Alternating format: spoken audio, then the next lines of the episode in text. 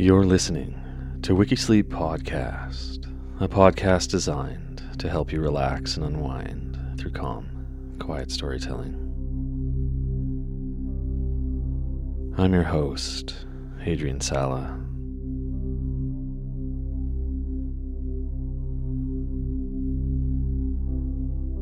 Today's episode is on wine, a big, complicated subject that people spend their entire lives learning and exploring.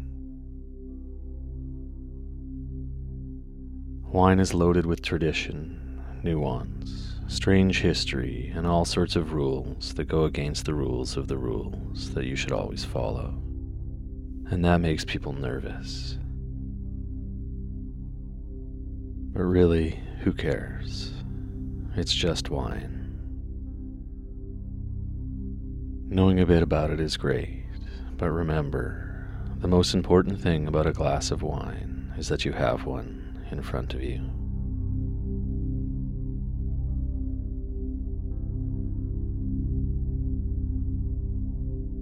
In a way, the history of wine is the history of civilization, intertwined with religion.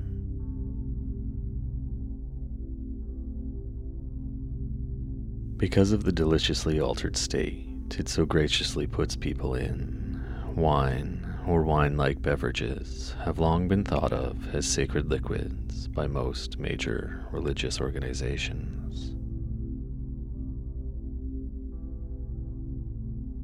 One of the most common uses is with the Christian ceremony of the Eucharist, also known as communion where devotees consume crackers and wine to represent the body and blood of Christ. There is also a story about Noah from the Bible, who famously passed out and drunkenly exposed himself to his sons after too much of the good stuff.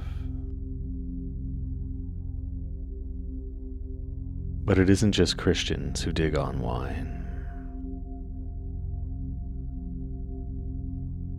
In Greek mythology, Dionysus, the son of the god Zeus and a mortal woman named Semele, was promoted to full god status after discovering how to harvest grapes and produce wine, which seems a pretty good reason for being vaulted.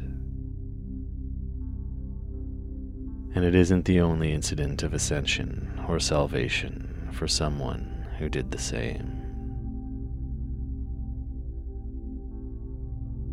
In a Persian tale, the grumpy king Jamshid banished a member of his harem, who became so distraught she decided to end her life by drinking grape juice that had gone off and was believed to be poison. But to the pleasure of both the girl and the king, her attempt did not kill her, but made her drunk and happy instead.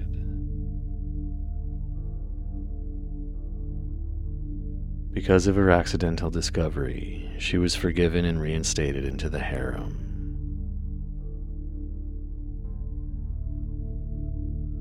Jamshid then decreed that all grapes of Persepolis were to be devoted to creating wine and essentially became one of the world's first wine geeks and a major trader of wine during the Persian Empire.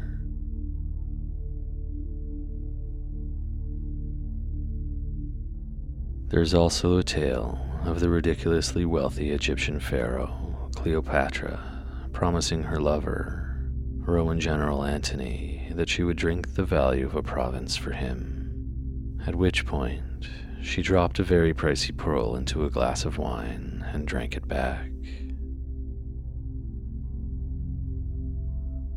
No one is exactly sure how the gesture was received, but it's worth noting that Cleopatra was the last active pharaoh of the Egyptian Empire.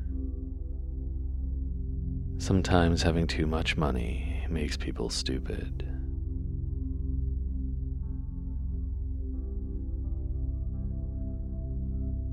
All the various lore and myth stuff aside, the practice of fermenting grape juice, also known as winemaking, is incredibly old. It predates written history, but there is a lot of evidence that it was being done well before the Egyptians were putting up giant pointed sandcastles to bury their earthly gods.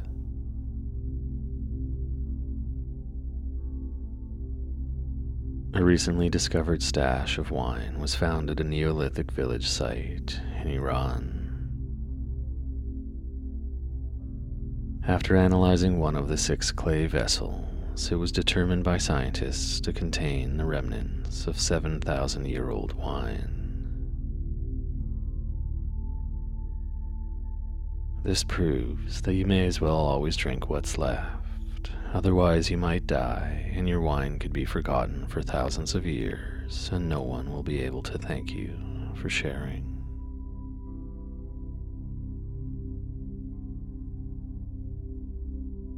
While there were pockets of people making wine in the Middle East thousands of years ago, it was the Romans and Greeks who really took things to the next level and secured wine as a major part of life for everyone around the year 100.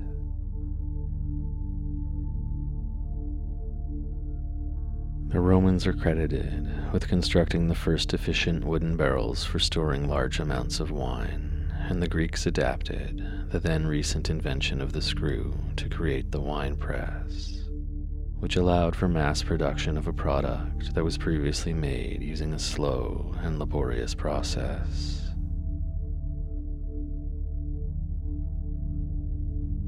It's also worth noting that the first printing press was made from a modified wine press.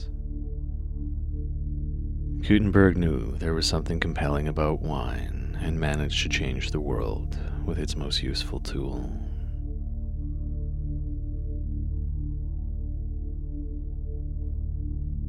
Together, the Greeks and Romans helped turn wine into a commodity.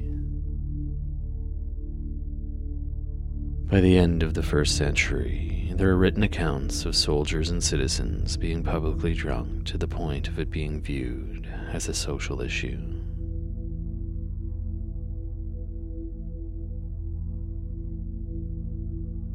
Later, due to links between religious ceremony and the rise of Christianity throughout the Roman Empire, wine became an essential part of daily life. And by the time the Renaissance kicked off, wine was the drink of most social classes in mainland Europe.